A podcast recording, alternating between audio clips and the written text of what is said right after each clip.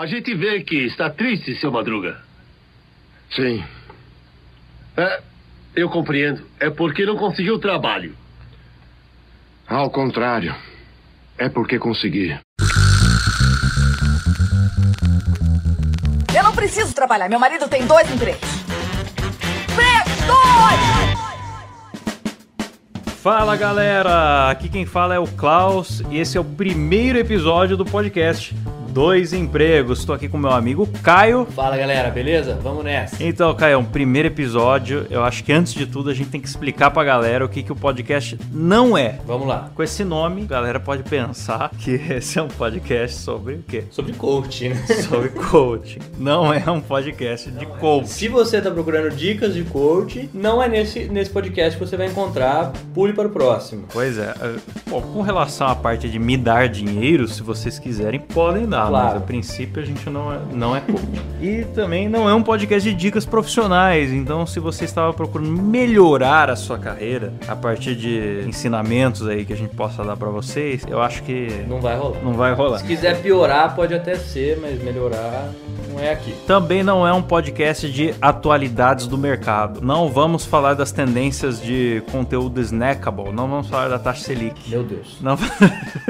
Eu nem sei o que é snackable. O que que é isso? ah, é uma. É uma. Não, não é podcast disso. Não É, precisa falar. Quer saber, vai pesquisar. O negócio é o seguinte: esse podcast vai falar sobre situações engraçadas e desgraçadas do ambiente de trabalho. Aí sim. A gente aqui quer dar risada, trazer convidados, é, dar risada. Falar sobre o dia a dia, a parte boa do trabalho, que geralmente é aquela hora que você não tá trabalhando. Exatamente. Então, são histórias engraçadas de trabalho. Caio, por exemplo, Exato. nesse programa inaugural, porque esse podcast, vamos combinar, a gente já planejou ele sabendo que vai abalar o Brasil. Isso. Vai fazer com que as pessoas discutam, reflitam e seu tio põe a imagem do olhinho chorando no WhatsApp com a bandeira do Brasil. Exatamente. E por quê? Porque tem histórias incríveis. O Caio já trouxe uma. É, acho que antes é até legal a gente falar quem a gente é, né, Caio? Eu começo? Pode começar. Bom, a gente, vocês vão saber ao longo do, do podcast aí que a gente estudou junto, né, Cláudio? É verdade. Fizemos graduação juntos, somos relações públicas. que faz um relações públicas? Dá um bom programa esse aí, É né? verdade. Que talvez ninguém saiba responder. Bom, sou formado em relações públicas e trabalhei um tempo aí nessa área de comunicação e marketing. É, trabalhei em agência, trabalhei em uma agência de turismo, mas aí depois exerci por um tempo a função de desempregado, que foi muito gratificante, e depois a função de concurseiro. Ah, que é um emprego mesmo. E é um né? emprego, exatamente. Não é remunerado, talvez te tome mais tempo e dedicação do que um emprego de verdade. e aí, depois do- do- dessa função de concurseiro, eu fui promovido a concursado. Ah lá, Que aí, é- aí é, sim, ah lá. aí sim. Agora está mamando nas tetas do Estado. Essa mamata tem que acabar. É muita grana que é jogado fora. Isso aí é você que tá falando. e agora sou concursado, não trabalho na minha área, é bom que se diga, não trabalho na área de comunicação. Trabalho num cargo administrativo, mas mais dentro da área do direito, que é uma área rica em histórias boas. Então acho que ao longo dos programas aí vou ter histórias boas pra contar. Mas e você, Klaus? Conte aí a sua, a sua saga. Então, é, não sei se você sabe, mas a gente estudou junto. Acho que eu lembro de você. então aí que tá, eu sou autônomo, né? Autônomo, au- au- autônomo também é uma área que tem, tem muita história. Porque eu já fiz um pouco de tudo na vida, cara. Eu só não fui engraxate e o tigre do cereal, mas fora isso, cara. Você sabe quem foi engraxate? O, o Raul Gil. Raul Gil, pô. Raul Gil Raul Gil. Fiz tudo na vida. Fui engraxate, é, eu fui engraxate, é, depois eu fui engraxate. Imagina você ter o seu sapato engraxado pelo, Pelo Raul Gil. Mas ele foi engraxate enquanto já era apresentador ou não? Ah, eu acho que, Acho que eu não, acho né? que não, acho que foi, é, não sei, boa pergunta. Mas imagina o Raul, Gil, você chega, a visualiza essa cena. Que eu acho que, que o espírito desse podcast é esse. Em vez de eu falar o que você me pediu, vou falar, eu vou falar do Raul Gil engraxado. Lógico. E ele chega, ajoelha na sua frente, aí ele vê uma mancha no seu sapato e fala: Xiii! Não, acho que o mais legal seria ele perguntar de onde você veio e você falar que veio de Itacoaquecetuba. Nossa! né? Aí ele fica louco. Quer ver o Raul Gil enlouquecer? Falar nome de cidade complicado. Nossa. Cara, eu, eu acho que o meu primeiro trabalho mesmo, cara, foi formatando computadores. Clássico. Eu fiz aquele clássico curso de montagem e manutenção de micros. E aí saí por aí fazendo os Windows XP da galera, inclusive de escritório de, de advocacia. Provavelmente é aquele cara que o pessoal pedia pra formatar de graça, né? Ah, pedia muito, se pede muito. Eu, eu só eu só atuei em profissões que as pessoas pedem muito favor. Claro. Design lógico, é isso. Ah, desenho Não é um nada complicado, né? É, isso aí é rapidinho, coisa simples, cinco minutos. Trabalhei é, formatação também. Ah, você não pode dar uma olhadinha no meu computador? O cara aparece com o computador onde quer que você esteja. Você tá na igreja, o cara vem com um CPU embaixo do braço. E também trabalhei com, é, com produções humorísticas, com locução, até show em barzinho já fiz, por incrível que pareça. Eu lembro das suas apresentações da faculdade, é, é, abertura de eventos. Abertura, é verdade. Dá, dá, pra, dá pra ser citado aqui, inclusive. E aí, cara, assim, eu trabalhava com manutenção de,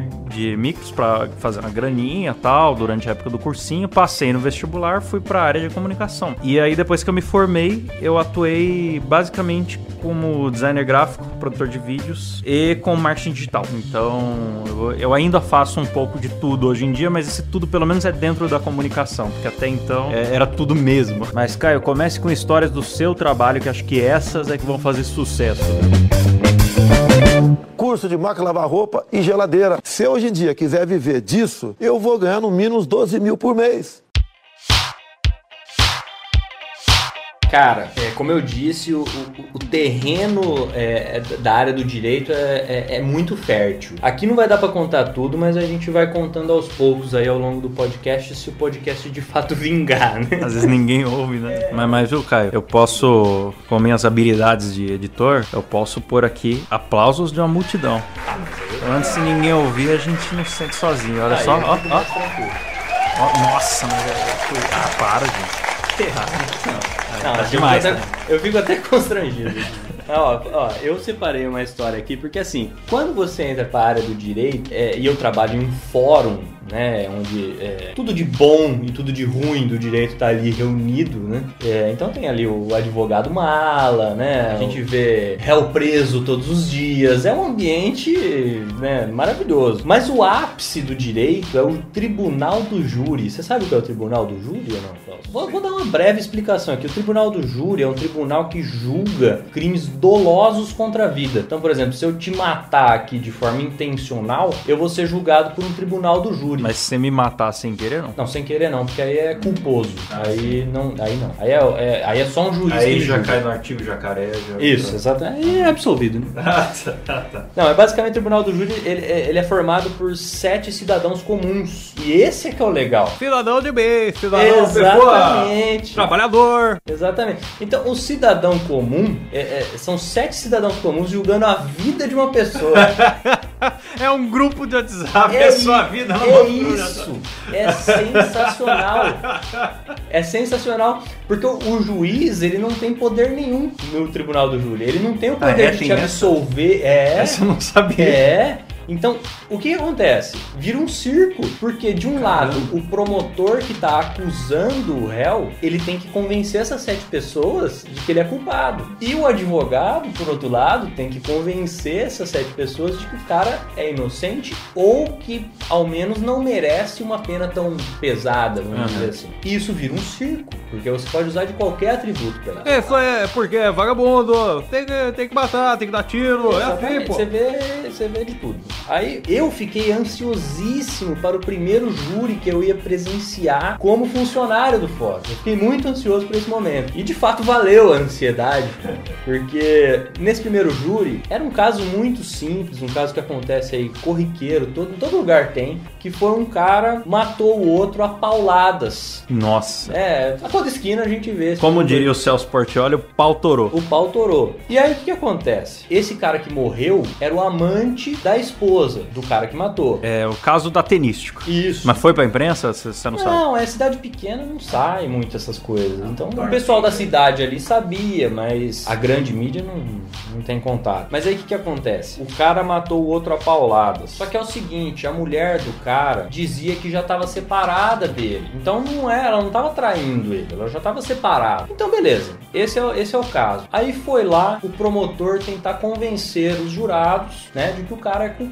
E aí é muito comum que o promotor utilize até palavras duras contra o réu, né, que é pra ele ficar muito mal visto pelos jurados. né? E aí foi lá o promotor e falou: Este homem aqui é um agressor de mulheres. Porque anteriormente a mulher tinha falado que ele já tinha sido agressivo com ela. Certo. E aí foi lá. Este homem aqui é um bêbado!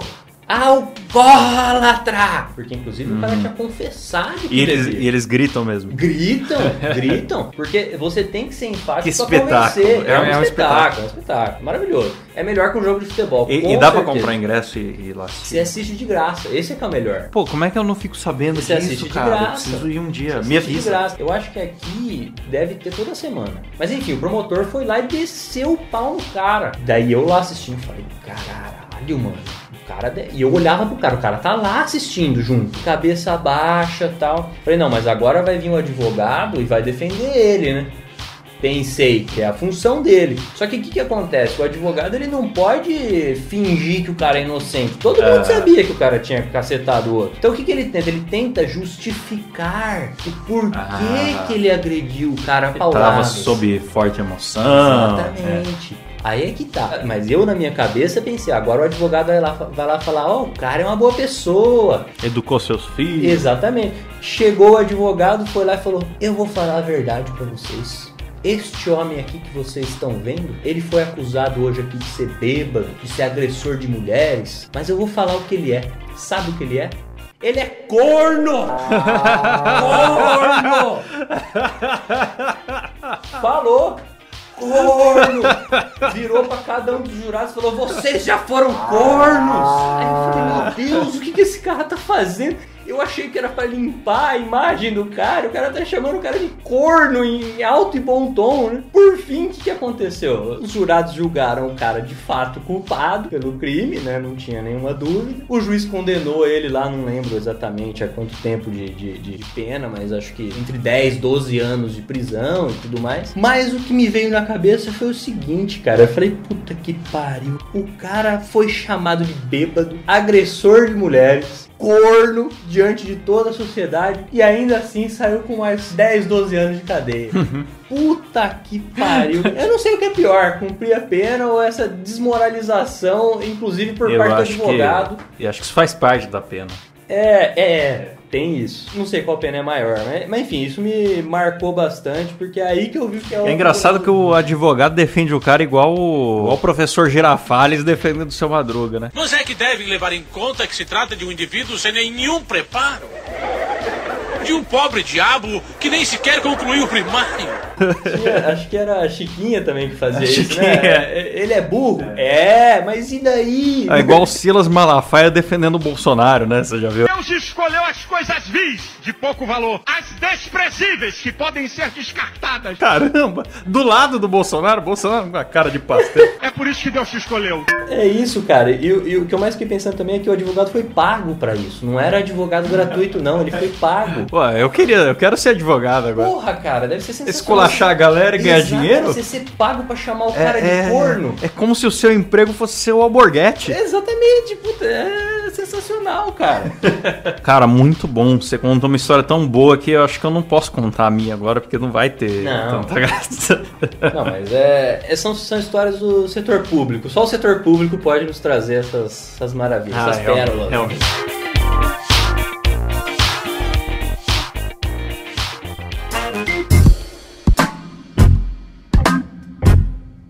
Cara, eu. Quando eu tava lá na minha fase, né, com meus 18 anos ali, consertando o computador, fazendo cursinho, querendo entrar na faculdade e tal, eu tinha já meu lado artístico, né? Fazia umas aulinhas aí de, de rádio teatro. Já imitava o Silvio. Já imitava o Silvio, já fazia várias imitações, na verdade. né? Eu imitava, por exemplo, a Dercy Gonçalves. Boa. Só que tinha um problema, porque nessa época eu era muito da igreja. Ah.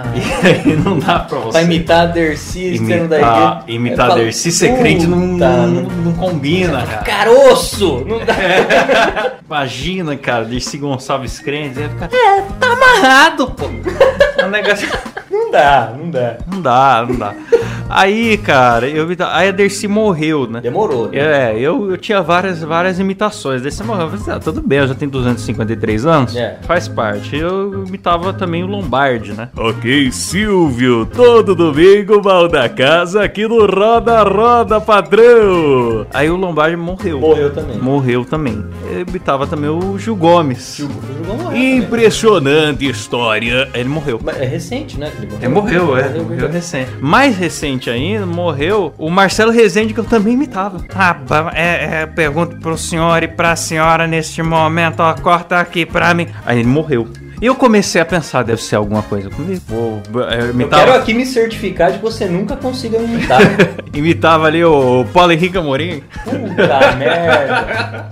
Morreu também. Olá, tudo bem? Boa noite, boa sorte. Aí o Paulo Henrique Amorim morreu. Aí eu imitava também o Padre Quevedo.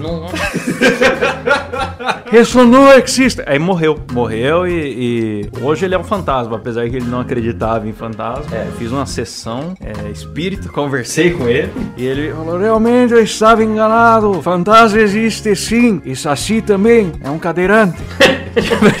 É, é, eu percebi que todo mundo que eu imitava tava morrendo. Aí hoje eu tô imitando o Bolsonaro. Você começou a imitar ele e ele tomou uma facada, não foi? É, então, já, já, na época que eu tava treinando aí. A hora que encaixar. Então, assim, eu tô tentando chegar na. O único, cara, que tem sobrevivido às minhas imitações, os únicos dois, né? O Datena e o Silvio Santos. Ah, sim. Não, mas o Silvio, o Silvio acho que não morre. É, o Silvio já enterrou todos os outros. É, o Silvio não E o Datena também é difícil porque ele tá sempre antenado na criminalidade. então é muito difícil é. ele morrer. Vai ser de causas naturais, certamente. Então, cara, daí nessa época que eu tava nessa de ganhar uma grana e tal, eu, eu comecei a fazer aula de rádio teatro e descobri uma galera que fazia umas apresentações no, no auge do stand-up. Quando teve a moda, que todo mundo fazia stand-up e tal, descobri Mas uma galera que se apresentava em lá a barzinho. galera, Rafinha Bastos... É, mais ou menos, Gentili, acho que um mais ou pouquinho menos depois. nessa época. E aí, só que não era stand-up, porque stand-up tava saturado, assim, todo lugar tinha alguém fazer stand-up. E os caras faziam um negócio mais, mais terça insana, assim, com personagem. Claro, personificado. É. Eu falei, pô, legal, gostei disso aí e tal. Quero participar. Só que era um negócio amador, o cara fazia no bar de um amigo ali e tal. Eu falei, vamos tentar dar um up no negócio. Aí a gente pegou um dinheiro do bolso, mandou imprimir uns flyers e tal, que ia ser o primeiro grupo de comédia de Rio Claro. Aí, cara, era uma terça-feira, a gente foi num barzinho super pequeno, cabia ali umas 70 pessoas. A gente enfiou 100 ali, tipo, a galera ficou em pé e tal. A gente realmente divulgou com pertinácia e afim. E a gente ensaiou tal, de fazer. Alguns números eram, eram compartilhados. Então, por exemplo, tinha um personagem meu que era um padre. E aí tinha um cara que me entrevistava sendo padre e tal. E era um padre bem, bem chatão. Ah, os meus. E era uma coisa meio inspirada no Quevedo, assim. Aham. Ah, meus fiéis, a congregação lá é, é reclama de tudo. Ah, padre, não pode passar a mão na minha filha, essas coisas assim. eu não entendo, gente muito estúpida. E, e aí tinha um colega que fazia um médico e tudo que ele. Todas as orientações que ele dava acabava em fezes. Então ele ia falar dos cinco sentidos. Aí, ah, pra que, que serve a visão? Pra você não pisar no cocô. Você tá feio. e o tato, o tato, é pra você não pegar em fezes. Ele dava uma aula. Além de mim, tinha um outro cara que fazia imitações. Ele fazia o Lula, fazia discurso do Lula e tal. E aí a gente fazia essas apresentações, fez umas, umas três vezes só. Nem chegava, cara, a ganhar dinheiro mesmo. O que acontecia é que a gente bebia de graça, Claro. se divertia. Tipo, teve uma marca de cerveja que entrou patrocinando, o dono do bar dava uma participaçãozinha do cover, a gente dividia entre a gente, mas só Perfeito, pagava os folder ali e pronto. Eu entendo perfeitamente, porque eu tive banda, né, por um tempo, você sabe disso. Aham. Os nossos cachês eram assim também, era, ó, você entra e bebe cerveja de graça. Ah. e aí já tava bom. Legal. Porque a intenção era se divertir ali no palco, que acredito que pra vocês é a mesma coisa. É, e a gente se divertia muito, descia do palco super animado e tal. Aí dessas, uma vez, um, teve um cara que não gostou muito da, da apresentação e ele É. começou a comentar, né, com quem tava do lado. Mas durante a apresentação ou depois da apresentação? É, durante, assim, ah, tô gostando desses caras não, não sei o que. Mas quem tava do lado era minha mãe. Puta que E ela ficou sentidíssima. Pistola. Porque eu, eu mesmo, eu sei que, tipo, tem um outro cara que não vai gostar. Uma É vez, lógico, uma é vez eu fiz uma piada, eu fazia imitação de Silvio, eu fazia uma- um Silvio meio megalomaníaco, assim, que ficava fazendo piada de pobre. É, eu não gosto de pobre. Pobre, eu fiz o que eu gosto porque eles me amam. Mas eu jogo a nota de 6 só pra ver eles se matando. E eu fazia umas coisas assim. Aí um dia eu fiz uma piada, acho que foi de Corinthians. Falei, eu até falo que eu sou corintiano, porque pobre acaba me amando mais. Aí o cara me xingou, né? Mas, "É, mas eu tava acostumado. Puta mano, você tem um, sabe? Aí o cara chegou e falou, boca suja, sem vergonha. E a galera riu mais e bom. Mas minha mãe, cara, ah, aquele cara ficou remoendo a parada durante a semana, tá ligado? E a gente chamava os engravatados, que a gente falava, a gente precisa de uma coisa nossa. E aí a gente usou gravata colorida. E às vezes com roupa que nem tinha nada a ver com gravata, mas a gente usava caracterizar colorida. o grupo, Caracterizar o grupo. E aí, cara, a gente um dia decidiu viajar junto pra ver o show do Melhores do Mundo. Ah, vamos lá ótimo. ver os caras, tá? Aquela coisa, aquele espírito todo de equipe e tal. Fomos lá no show do Melhores do Mundo, assistimos Paulo. o teatro em Campinas.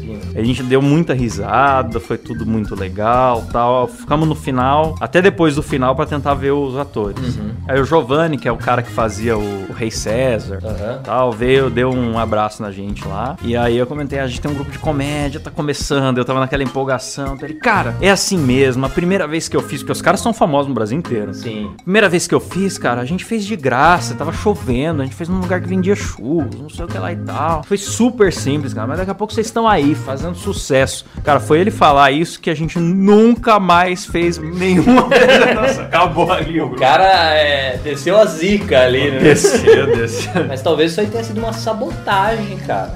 Você não acha? com Que ele medo se da sentiu concorrência. ameaçado, talvez? É, pode ser. Eu acho que é isso, cara. E aí, cara, mas acabou que a um tava trabalhando em outra cidade, aí depois eu passei no vestibular. Aí arrumaram o trabalho de verdade, é isso? Aí, isso. Aí a gente foi fazer outras coisas. Só que durante um ano inteiro, a galera ficou naquele saudosismo, "Ô, vamos ensaiar. Eu já tava morando Ah, fora. Eu sei como é Vamos, isso. vamos marcar um ensaio pra gente fazer mais uma. E nunca rolou, tá ligado? Ficou uns dois anos nessa coisa assim. Cara, "Ô, vamos isso, isso aí tá combinar. tipo o reencontro do Friends, isso aí. Já, já faz 20 anos que vai ter o reencontro do Friends.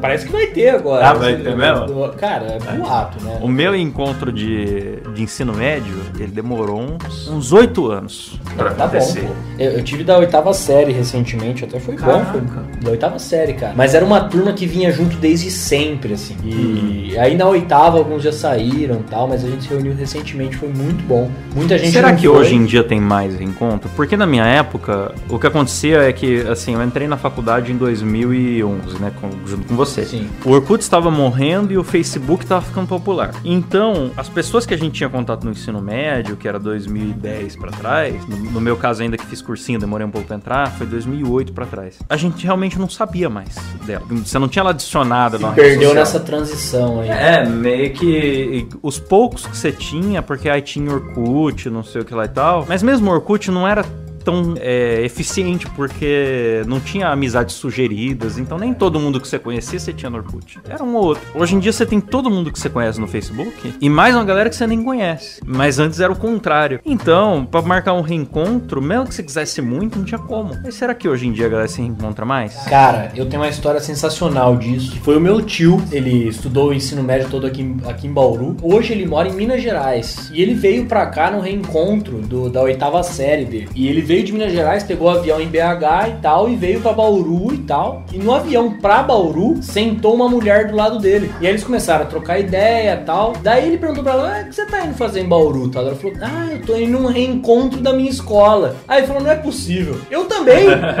Aí, quando me contaram essa história, eu até achei que fosse do mesmo reencontro, mas não. Eram Caramba. da mesma escola, anos diferentes. Caramba, cara. É uma puta E coincidência. no cara. fim, ela era ninguém menos que Albert Einstein. Albert Einstein. e o meu tio, o Alexandre Frota.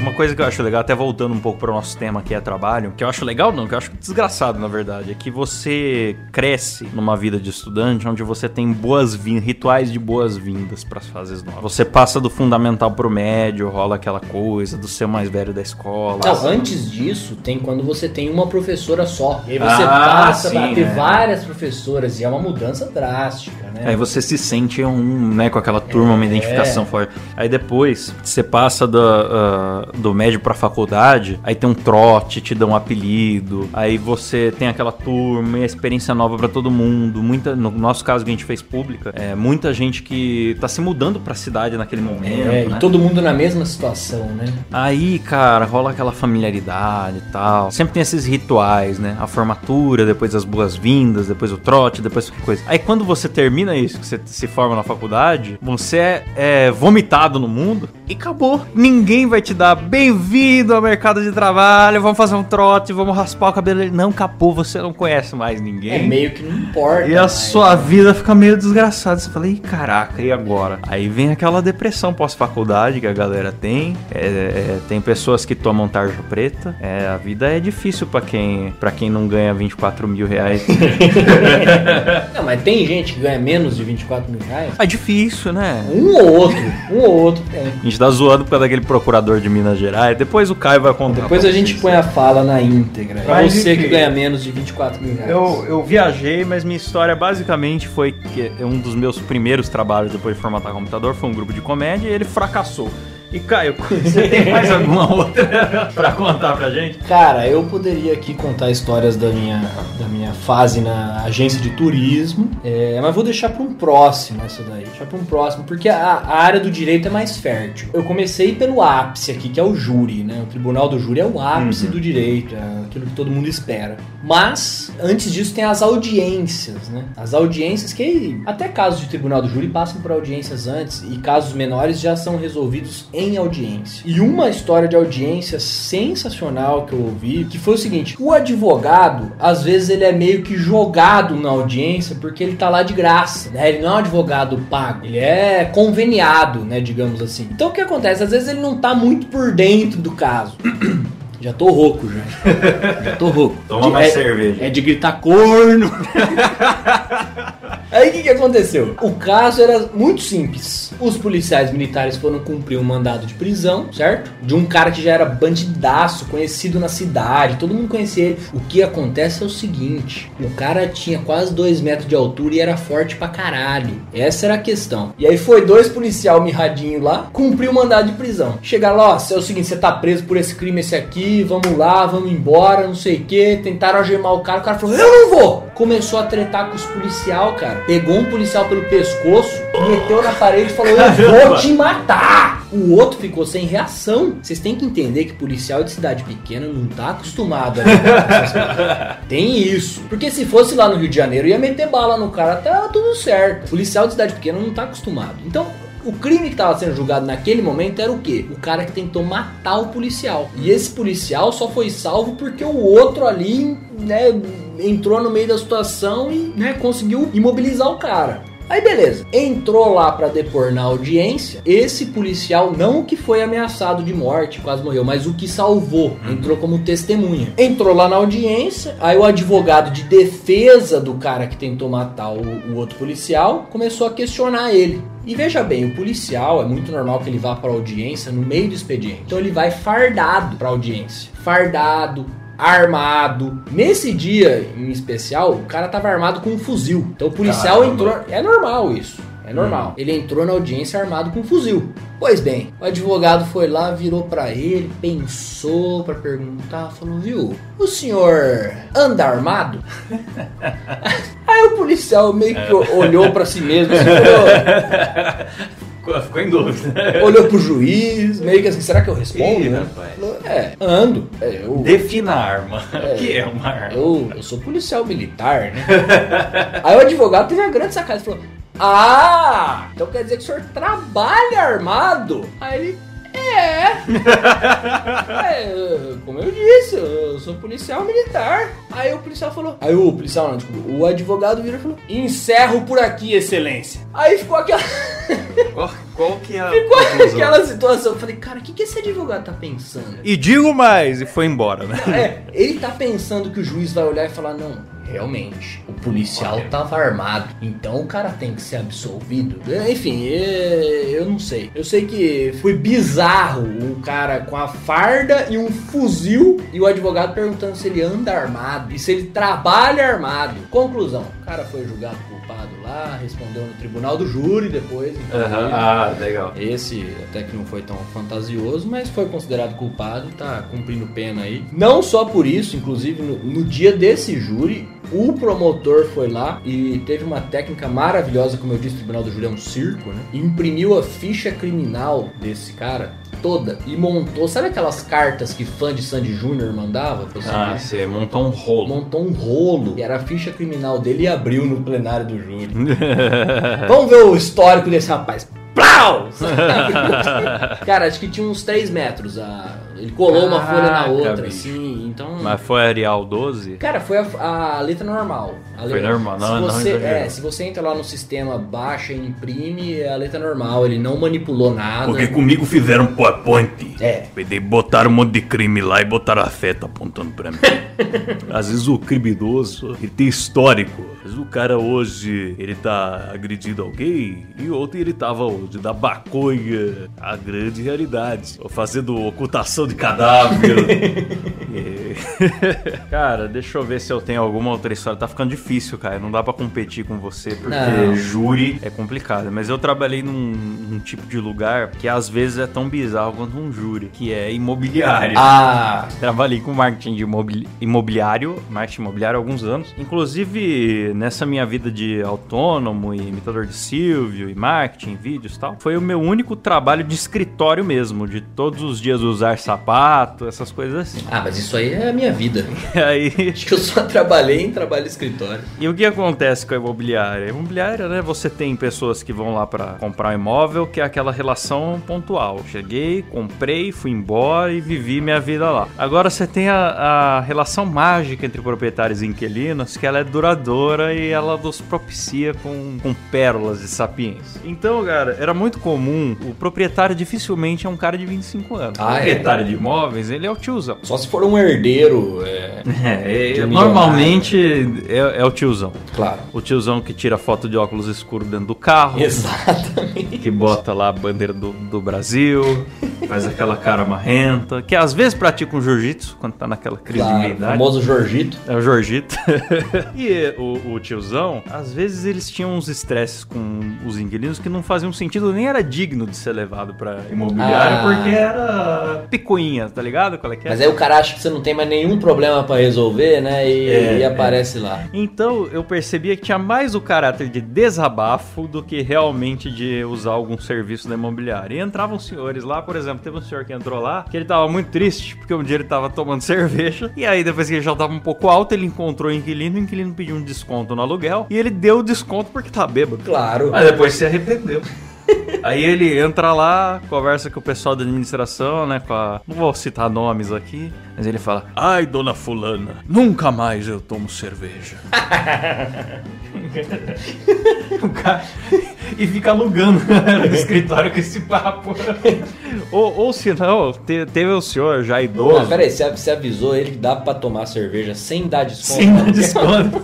É, é, mas no fim eu tenho certeza que ele já tomou muito mais cerveja. Porque todo mundo que fala que nunca mais vai beber, sempre bebe. Claro. Uma outra história é de um senhor já idoso que entrou lá e ele tinha muita raiva do inquilino. Eu não gosto desse cara, eu quero despejar esse cara, mas ele não tinha um bom motivo. E ele sempre reclama: não, eu não gosto, o cara é metido, porque o cara passa lá na rua e faz não sei o que. E nunca tinha um bom motivo. Aí ele começou, de repente, o cara começou a frequentar a mesma igreja que ele. Ah, o E inquilino. ele, é, o inquilino. E começou a trocar ideia com o padre e ficar amigo do padre. E esse senhor começou a ficar pistola, porque ele tinha ciúme do padre. Puta merda. Quem que ele acha que é? Senta no primeira cadeira e eventualmente ele, ele despejou o cara, que era um inquilino bom, pagava em dia que e pariu. Por ciúme do padre. Por ciúme do padre, o cara fica depois do culto lá conversando, senta na primeira cadeira, quem que ele acha que é? Tá o tempo todo lá e não sei o que, O pistola. que será que esse padre fazia pra ele ficar com ciúme, né?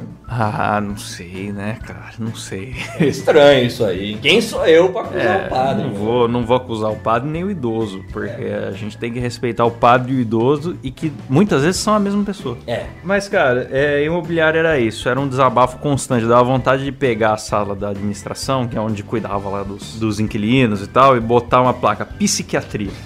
Porque mais da metade, eu me arrisco a dizer que 58,3% do pessoal que entrava lá não era pra realmente tratar das contas do, do imóvel, nem, de, nem do, de algum vazamento, algum problema hidráulico, nem nada. Era pra desabafar. Ah, sim. A galera entrava lá, desabafava. Às vezes, meio que tentava maquiar o desabafo com algum problema do imóvel. Já aconteceu de um cara entrar lá e dizer que tava tomando medicação tarja preta de estresse que ele tava por causa de um vazamento no, no, no encanamento do prédio. Já aconteceu. Mas ele espera que você dê a solução, inclusive, né? Eu, eu não sei o que eles esperam, verdade. Se é um tapinha nas costas. É, às vezes só é quer um- falar mesmo. Eu acho que é, um tapinha nas costas num café expresso. Eu te assim- entendo. Fala seu Jarcinho, é difícil mesmo, né? Eita. Essa vida de ter imóveis e alugar é, É. muito complicado. assim. Não é qualquer um, né, que consegue coordenar imóveis. É um negócio. Tá É. Deus me livre. Ah. Imagina, que isso, ganhar dinheiro todo mês com É, sem fazer nada. renda passiva, assim? Não, só, só dor de cabeça. Não, que isso.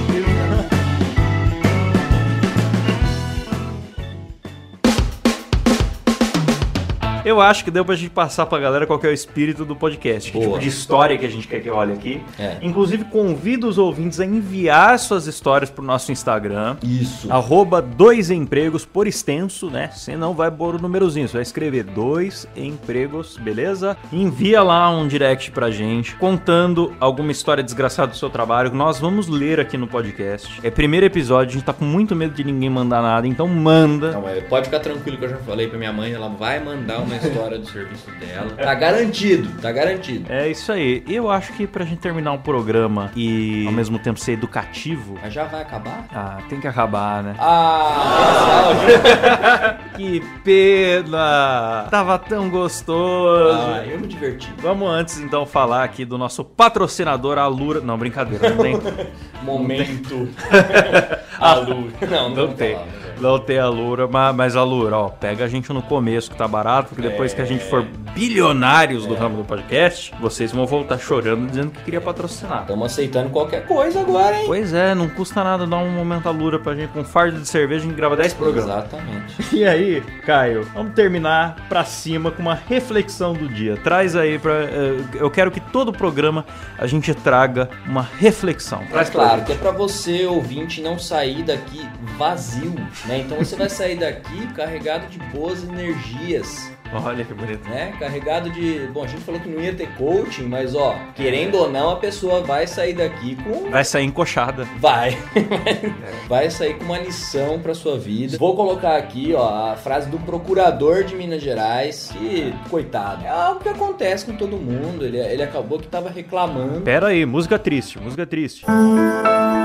Tava reclamando é, é, é, viver com um salário de apenas 24 mil reais. Triste. Então, assim, aposto que você, ouvinte, também passa por esse drama. Ou não. Será que tem gente que vive com menos de 24 mil reais? Eu, eu fico emocionado, cara. Calma, Klaus. Eu, eu, eu- fico porque.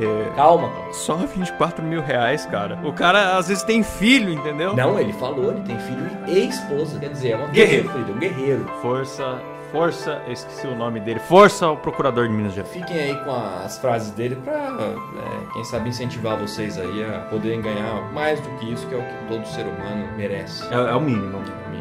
Como é que o cara vai viver com 24 mil reais? Eu, de qualquer forma, já tô, já, já tô baixando meu padrão de vida bruscamente, mas eu vou sobreviver. E não é porque eu, porque eu sou perdulário, não. É para manter o meu patrimônio. Que eu pago 4.500 de condomínio e IPTU por, dia, por, mês. Eu, infelizmente, não tenho origem humilde. Eu quero saber se nós, ano que vem, nós vamos continuar nessa situação, nesse, nessa miseria aí. Eu tô fazendo minha parte. Eu tô tirando, eu tô deixando de gastar 20 mil de cartão de crédito, tô passando a gastar 8. Estamos vivendo à base de comprimido, à base de, de, de, de antidepressivo. Alguma coisa tem que ser feita. Nós vamos virar pedinte quase.